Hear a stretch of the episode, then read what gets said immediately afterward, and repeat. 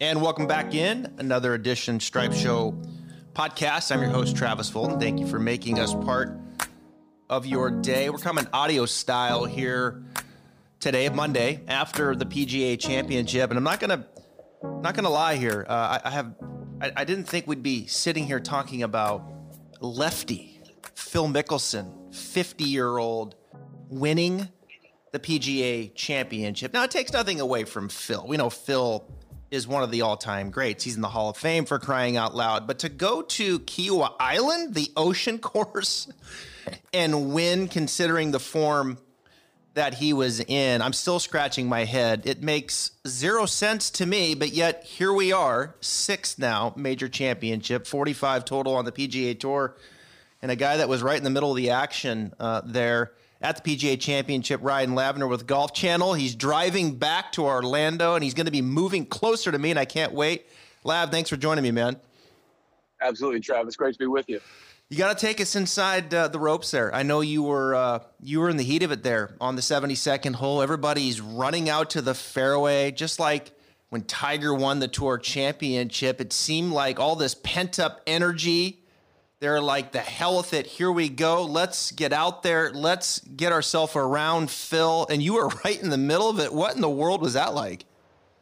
Yeah, I mean, this was a moment that seemed like it was 14 or 15 months in the making. I mean, as you described it, there was just so much pent up energy from from golf fans who have been starved for a major championship in this area for nine years, and really golf fans in general for the past year, uh, ever since COVID hit us. And so when Phil kind of made his way, kind of approaching the 18th fairway, I looked to my left along the rope line, and I was headed there uh, with my inside the ropes credential. And all of a sudden, a, a couple a couple bros just felt emboldened, and they and they ducked under the rope line and started to make a run for it. And that wasn't entirely unexpected. We kind of saw that um, throughout the back nine, guys who've been overserved. Um, and then they end up getting, you know, shooed away by either a marshal or some of the uniform cops um, who are inside the ropes. But for whatever reason, uh, the cops who were who were walking along the group, and there was probably five of them, they were ill-equipped, they were underprepared, they were completely caught flat-footed, and so all of a sudden those emboldened few turned out to be a dozen, and then that became hundreds, and eventually uh, that became thousands. And what was really a, a chaotic scene um, and you know, Phil's still got to focus enough to to hit his approach at least on the green or, or, or near the green to to finish off this improbable PGA Championship victory. Um, but it certainly was a little bit unnerving. And now looking back, um, you know, 12, 24 hours later, um, it's one of the most unforgettable scenes uh, in the in the long history of the sport. Just um, a crowd kind of saluting their their favorite son. It was it was incredible to be a part of it. Yeah, it was. Uh, I just sat there and I thought to myself, you know, this obviously feels like the tour championship when Tiger uh, got his win there, and everybody just going crazy. And now here's Phil. I mean, is it is it fair to say, Ryan, that I mean Tiger and Phil, even to this day, Tiger, uh, what forty four, Phil fifty, they're still the two biggest names in golf. Yeah, I, I don't think there's any doubt about that. You know, I walked with a lot of the big name players this past week at the PGA Championship. I mean, everyone was there. You had 99 of the top 100 players in the world who were teeing it up in Kiawah. You had you had Bryson, you had Jordan, you had Rory. I mean, I I walked I walked with them all, Brooks on on Sunday, and yet none of them draw the reaction that that Phil did. And I think there's there's a lot of reasons for that. Obviously, there's just familiarity from him being around so long. There's a certainly a showman aspect to his style of play, and he's quite frankly just more engaging mm-hmm. um, with with the crowd than than a lot of his contemporaries. And so it was uh, zero doubt that in that final group, and it was the first time since 1981 that you had a final group of a major with with two players who had at least four major championships. I mean, this was just kind of almost unprecedented stuff. And it was 90 10 in favor of Phil versus Brooks fan support, wow. regardless of, of how popular Brooks is. I mean, Phil was just dwarfing him in terms of the, the, the, amount of support that was carrying him to the finish line. Yeah, I think you bring up a, a good point. Showman. Uh, we saw it with Rory uh, at Quail and just how important having the fans back and what that meant to him and how much he missed it. Um, you know, these big name guys, they've they're showmen, they're entertainers, and I think it's probably fair to say Phil perhaps struggled without fans out there because he might be the biggest showman of them all. You know, I mean, we know Tiger certainly it had to feel, um, you know, Tiger and others. It, it feels weird when there's no one there. You know, I mean, you're hitting shots and no one's around you, and then all of a sudden, um, you know, you get the fans back, and then it's like it fuels you again. And I think for Phil I don't think they asked that question, but it'd be interesting to ask him. You miss the fans. I mean, I think it's fair to say, right? I mean, Mickelson is fueled by these people running out there, although it was a little unnerving to have him there. But uh, it, it, means a lot for him that the, the, that he's he's getting fueled by their energy. I, I couldn't I couldn't agree with you more. And I and I think when you look at at all of the the big name players, they've actually mentioned that. If you if you listen closely enough over the past six months. Like I think back when when Brooks won in Phoenix, he said, quite frankly, that he's he's cocky. He he likes showing off mm-hmm. for the crowd. He likes you know thinking to himself, hey, you guys need to pay attention to this because because I'm about to to do something that you can't do. Like there's just that certain mentality that they have. Justin Thomas was the same way at the Players Championship. You had 10,000 fans at TPC Sawgrass. That was the most that we'd seen uh, at, a, at a major golf tournament in, in more than a year. And he was kind of he was kind of fueled by by their energy and support too. Rory and Quail Hollow. He said that he needed that type of boost just to kind of hone in his concentration and his focus and his desire and his motivation. Like they, they need that. And Phil is, is very much in that same vein, and he always has been. I think what the, the big difference though with Phil um, at this particular major championship that was actually kind of surprising to see is that he was grinding so hard and he was trying so intentionally to stay present and focused on each and every shot it, it, it almost didn't seem like he was allowing himself to enjoy it mm-hmm. like his his jaw was clenched the entire time he would just kind of give the perfunctory thumbs up to the crowd without ever really, you know, looking them in the eye and and and kind of um, having that deeper appreciation. And so I kind of wrote it in my in my story for golfchannel.com on Sunday night. But when he's walking up that 18th fairway, like he made very little effort to actually move ahead of the crowd.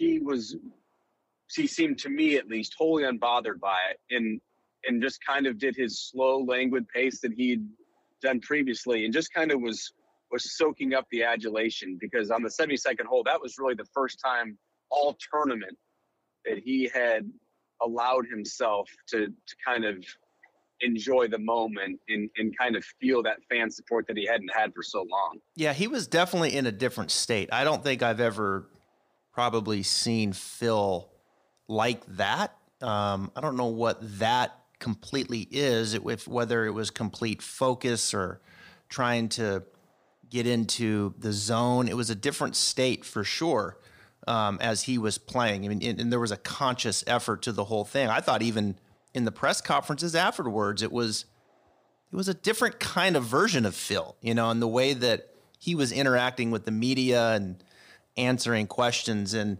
it's it, it's certainly different. You can see it, and it'll be interesting to see if he can you know continue that through. Now he's playing this week down at the the Charles Schwab there in Colonial, and then he's going to take a couple weeks off before he goes and tries to complete the career Grand Slam at the U.S. Open. There'll be no discussion of that, I'm sure, um, leading up to it over the next couple weeks. But I mean, you know, again, Ryan, am I crazy to think that this is just? I mean, for Phil to go into this golf course right? And you walked it. And I want to ask you some things about the golf course, but you know, he was 69th at the Wells Fargo, He hit the ball terrible. Strokes gained approach, he lost 4.7. Before that, he did have a little bit of form from a ball striking perspective. He was in the positive slightly in approach. I do think his driving's incrementally gotten better over the last couple months. But still, given that, to go into that course knowing Phil's nature of spraying it, this makes absolutely no sense for him to win, right? absolutely zero sense whatsoever. I mean, for for a guy whose career has been made out of doing the unthinkable, I mean, this this really defied all reasonable explanation. And and I I wrote it on Friday because I was I was sure that that was the last time I was going to have to write Phil all week. Is that I'm not sure you could have picked a worse venue for him heading into the week. I, I mean, a golf course that has set booby traps everywhere. Yeah. I mean, there's water, there's sand, there's wind, there's tall grass, there's freaking alligators if you if you get off the fairway. I mean, there's there's just so much trouble everywhere. And this was a, a guy who's been just prone to the, the, the to the foul ball in his career, and and a, a, player who, yeah, he popped up I think with the 63 or 64 at Quail Hollow a couple weeks ago, but for all intents and purposes, he was he was lost. I mean, mm-hmm. he's outside the top 100 in every major statistical category. Like he wasn't doing anything well. And then you put him on that golf course.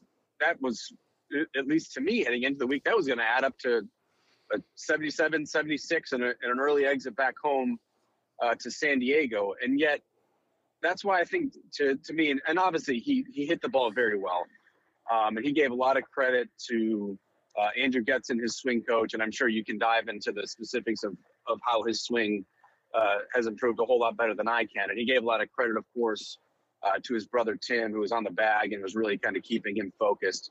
You know, this is a player who was outside the top 175 on tour strokes gained tee to green. He was first last week at Kiawah. Like he obviously hit the ball well, but to me, this was a, a testament to his his mental strength, to his resilience, um, and it, and it kind of proves that these transcendent talents like Phil is you can never really count them out because mm-hmm. he can always, always put together four days.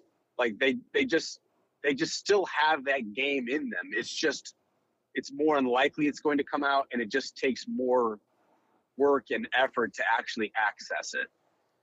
Rapsodo mobile launch monitor. Improve your golf swing today. Pro level launch data in the palm of your hand. It is very accurate within 2% of a $20,000 unit. The Rapsodo MLM app automatically tracks stats and stores video with Shot Tracer, helpful for club gapping and understanding true distances for each club. Rapsodo MLM provides immediate feedback, data, and creates a better practice environment, not mindlessly hitting balls. Extremely portable, cases about the size of a rangefinder and you know what? You can use it both indoors and outdoors. I love this launch monitor. It's the Rapsodo mobile launch monitor. Check it out at rapsodo.com, R A P S O D O.com, rapsodo.com. Yeah, I mean, I, I totally agree. You can't, they, they can put it together for four days. And, you know, this, this state that Phil was in, it was, it's interesting. You know, I mean, he, he looked different to me, Ryan. I mean, he, he looked different in the way that he was interacting out there. Of course, the thumbs up and those things that Phil that he does. But just even afterwards, um, it's got to be exhausting to try to to be like that, though. You know, in the heat of the battle, time and time again. I, am I'm, I'm really curious to see how things how he looks uh, moving forward with this. You know, bit of a breakthrough, as he called it. Um, uh, with stretching his brain out. I think that's the way he he alluded to it through meditation and some other things that he's doing. The two biggest shots, though, you know, I didn't, I didn't think um, Phil would win here, but then to step up on 15 and 16, needing to hit some big drives. I mean, he was kind of leaking oil a little bit. Um, the shot that he hit in the water was a big mistake, uh, but he stepped up on 15 and he hit a big drive. And he did the same thing on 16. I thought those are the two biggest shots on Sunday because if those are foul balls, I think we're talking about something a little bit different here, perhaps. What do you think? I, I, I couldn't agree more, and I think that was really the the big difference. Is that I mean he was swinging just as hard as he had. He, mm-hmm. He's worked very hard over these past couple years to to gain speed and, and make sure he's kind of keeping up with with the players in the PGA Tour who are younger, stronger, faster, better, all, all the above. I mean, he was still off balance when he was finishing those swings. The only difference was that this time they were going straight. He'd really um, locked in on, on a swing key with with Andrew Getson, his swing coach, um, and and had a lot of confidence. I know that his fairway hit numbers weren't great. I think he ended up finishing the week outside the top 50 in strokes gained off the tee. But I think this was also just an example of how the stats can't can't fully tell the story. I mean, he was never significantly offline. He was never, you know, kind of wandering aimlessly among the dunes. If if he did miss the fairway, it was by just a couple of yards off the edge, and he he very rarely drew a, a, a poor lie. It was actually Brooks Koepka who who seemed to have little idea where his ball was going. Most more likely than not, it was going to go left because he couldn't get off his right side. But but Phil, I mean, he was swinging just as hard as he had been. I think on 16, he he pumped it out there 360 with 180 ball speed while kind of falling over with his with his swing, and it was it was absolutely center cut and, and put him in position to attack and, and make sure that his closest pursuers never got within two shots coming down the stretch. Yeah, I gotta, you know, I need to fall on the sword a little bit on on this podcast, and um, I, I, took a few DMs and direct shots, which is you know, it happens. I, I deserve in that I, I thought this, you know, bombs and hitting seeds and, you know, it was all kind of a show and it wasn't working, you know, like this whole experiment that Phil was taking on. And I can appreciate trying to get longer, but I just felt like when you add it all up, it's like, it's not working. I mean, he's had three top tens or three top 20s in the better part of what, two years? Um, you know, something I think his last win back in February 17th, 2019, AT&T. And it's hard to win, I know that, but I mean, you, start going through his tournaments. There's a ton of missed cuts. He makes the cut. He's 39, 30. I mean, he's just he hasn't been that competitive at all. And you know, so I'm just thinking to myself, this isn't working. I mean, he's spraying the ball all over the place. It's leaking into his putter a little bit. And here we are. You know, I mean, it just it's added all up, a little more focus, and uh, he gets his sixth major championship. So I guess uh, I gotta I gotta take a I gotta eat a little crow here, and that um, it was certainly wasn't working up to this point, but here we are uh, with 45 wins. What can he do from here? You know, now all this conversation about he should be on the Ryder Cup. Let's slow down, you know, a little bit. Let's just let's see if Phil can maintain some consistency here. A little bit of this. Um, I'd be surprised if if he if he can. I won't be. I'm not, I'm not trying to be negative, but um, this is kind of Phil. You know, I mean, I think at this point, and it all came together for him at four days at the Ocean Course. I want to ask you about Kiawah Island. What was the uh, what was the feel with the players of that golf course? For me, Ryan, I'm looking at it. I'm like, there's no way in hell I'm driving up there to play that thing. That thing is brutal. Like walking the golf course, I came to the realization early on in the week, either Tuesday or Wednesday. I said this this might just be the least fun golf course I've ever seen. I mean, it was just obscenely long. It was really windy. I know the weather forecast called for like eight to twelve miles an hour, steady wind all week. There was absolutely no way that they were measuring that wind on the beach, which is essentially where half this golf course is. Like there was just no way. It was absolutely pumping all week. We're all sunburned, windburned, just kind of whipped from a, a difficult walking course uh, as well. I didn't remember it hardly at all from from nine years ago when I covered the, the 2012 PGA that, that Rory won in a landslide. Um, and I actually enjoyed it. Um, I, I, I enjoyed the test. I think the I think more importantly the the players did as well. Um, they they thought and I think Kerry Haigh, the PGA of America, does arguably the best job mm-hmm. of, of, any setup man in golf. Um, he did a spectacular job of of setting this golf course up at 7,800 yards, and yet you look at the final leaderboard. I mean, you had a nearly 51 year old uh, who won the golf tournament. You had a, a medium knocker like Louis Oosthuizen. You had a 49 year old like Padraig Harrington. You had Harry Higgs. You had Bryson in the mix for a while. I mean, there was a, an interesting uh, cast of characters that I don't think, despite its absolutely obscene length, um, really favored any particular style of play. Um, and so I, I, enjoyed that aspect. I enjoy second shot golf courses. It was certainly uh, generous off the tee, and you really had to to position yourself because there was just so much trouble. And even though the greens were were, were fairly large size, you have a golf course in which you're playing almost entirely into crosswinds. Um, that kind of shrinks the the landing areas a lot and really places a premium on distance control, which I think is what what Phil kind of shined through um, through those 72 holes. His his iron play was was was vintage Phil. Mm-hmm. It looked like looked like 2004, looked like 2006, it looked like 2010. I mean, he was he was absolutely flagging it with his irons um, in conditions that that were that were really challenging and, and threw a lot of great players for for for some loops. Yeah, and, and he hit shots. You know, I mean, I think that's the the non-technical aspect of the game that I appreciate. Um, he hits shots. You know, it's not technical, and he's not trying to get in positions. He's reacting. The shot on ten was ridiculous. Back left pin, and he hits a little draw in there off of the bunker, and I'm just like, my goodness, what a shot that was. Uh, made a little mistake there coming in with the ball in the water, um, but yeah, you're right. The iron game was good. The driver, just for me with Phil, that's the difference. When you can keep it in play like he did. I mean, no one was hitting a tremendous amount of fairways, but he didn't have the big foul balls. I was waiting for it down the stretch, just like I was with Louis. We did see it with Louis. That shot to the right, it creeps in. No one's surprised. Um, but he played well. You're, you're, you're, you make good points there on the leaderboard. Uh, Louis Koepka tied for second. Padraig, where the hell did he come from? Lowry, Higgs, Casey tied for fourth. Ancer shoots 65 on Sunday. Uh, he's T8 with Rose, Morikawa, Rahm, Zalatoris, Scheffler, Finau, Fowler, Streelman. There's Finau, another top 10. Good to see Fowler playing well once again, but I want to go back up to Brooks. Um, you know, I think a little bit of a surprise with Brooks, not as much. and we know Brooks shows up for the PGA, but I didn't think he was moving that much better a week ago on the knee. He comes in, hits the ball better. Uh, couldn't get the putter going on Sunday. I want to ask you this with Brooks. So as you're walking the the fairways and you know you're around these tournaments, you said it was 90-10 Phil over Brooks.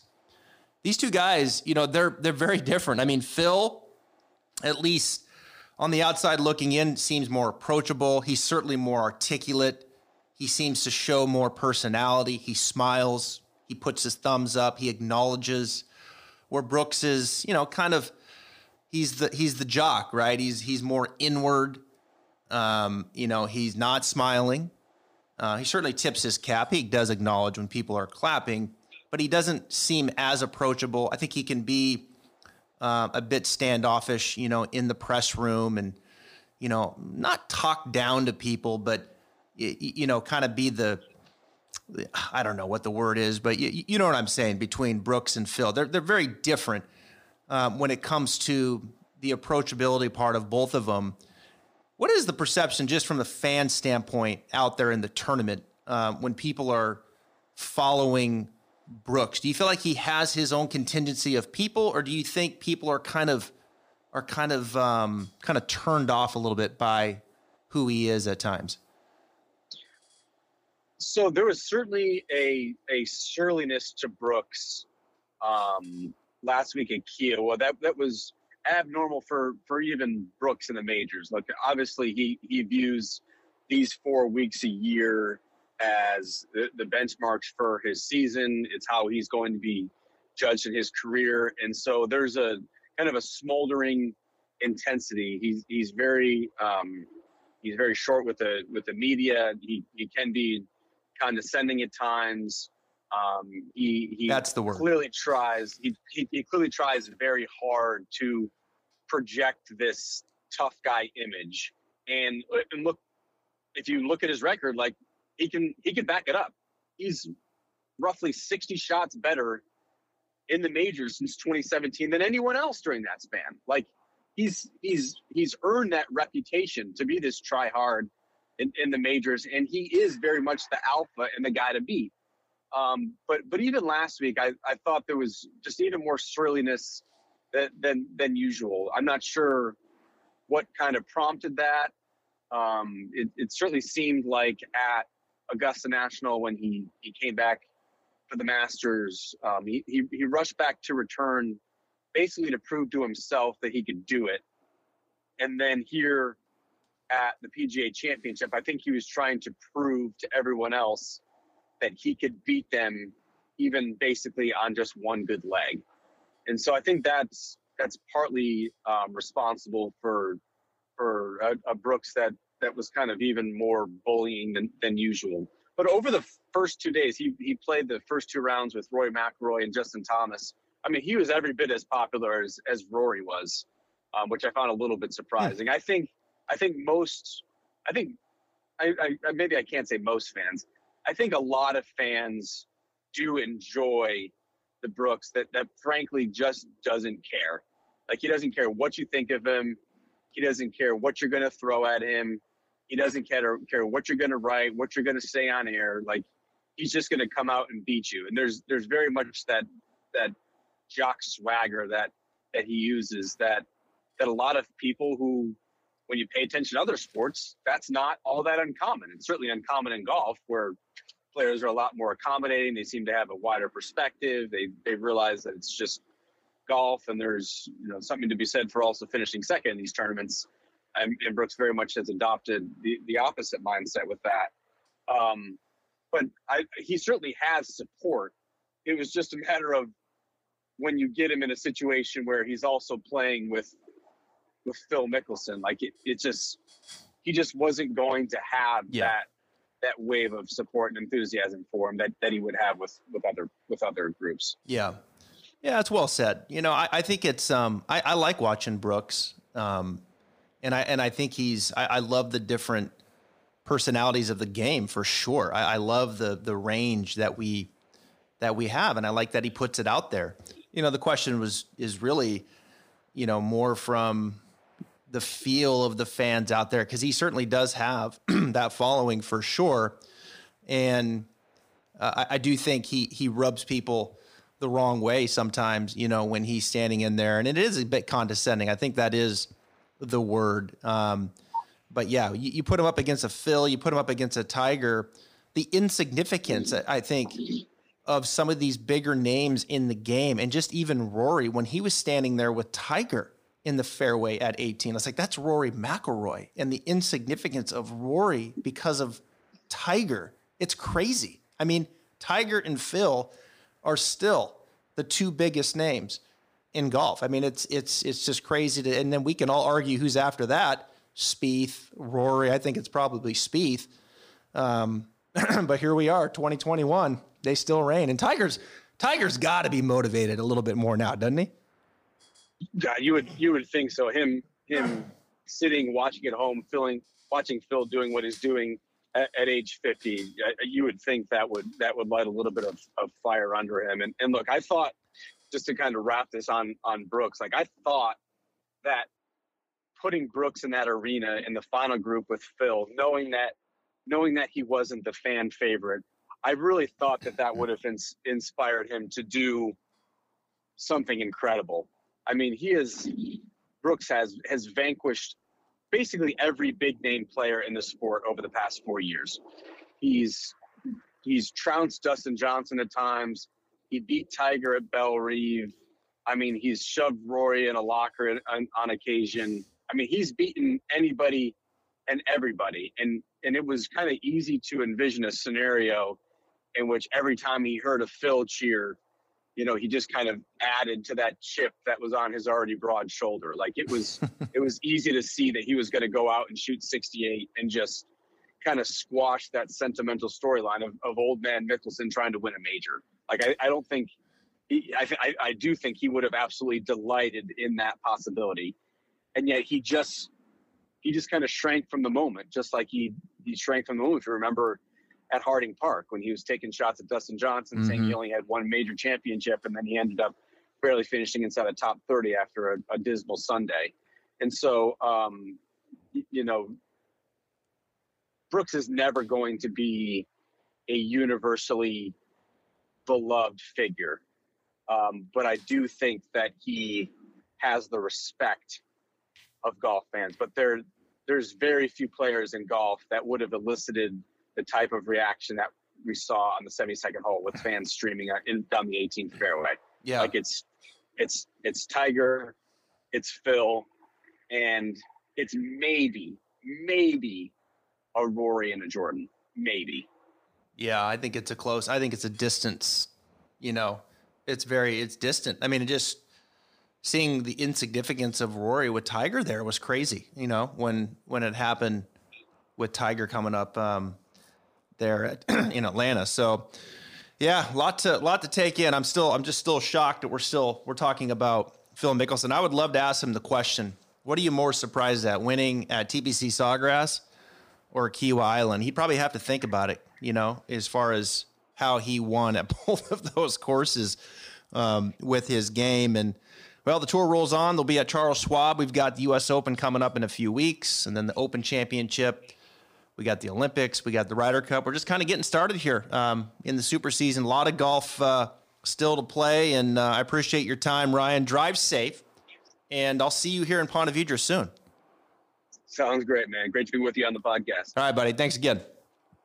Let's take a second to talk about the guys and girls over at OnCore Golf. OnCore has earned a reputation of having the most cutting edge technology in their golf balls that the industry has seen in quite some time. Their team in Buffalo, New York is changing the script of golf technology through the perimeter weighted designs, use of high density particles, and even a nano transitional layer in their latest creation, which offers players enhanced accuracy and control for every shot on the course and extreme velocity off the tee. They already have their award winning Elixir and Avant 55 golf balls, but the new Vero X1 is the highest performance ball to date with their full suit of golf balls. They are transforming the game for players of all skill levels. Visit oncoregolf.com slash Travis Fulton for more details about their products that are revolutionizing the game. Now back to the Stripe Show podcast.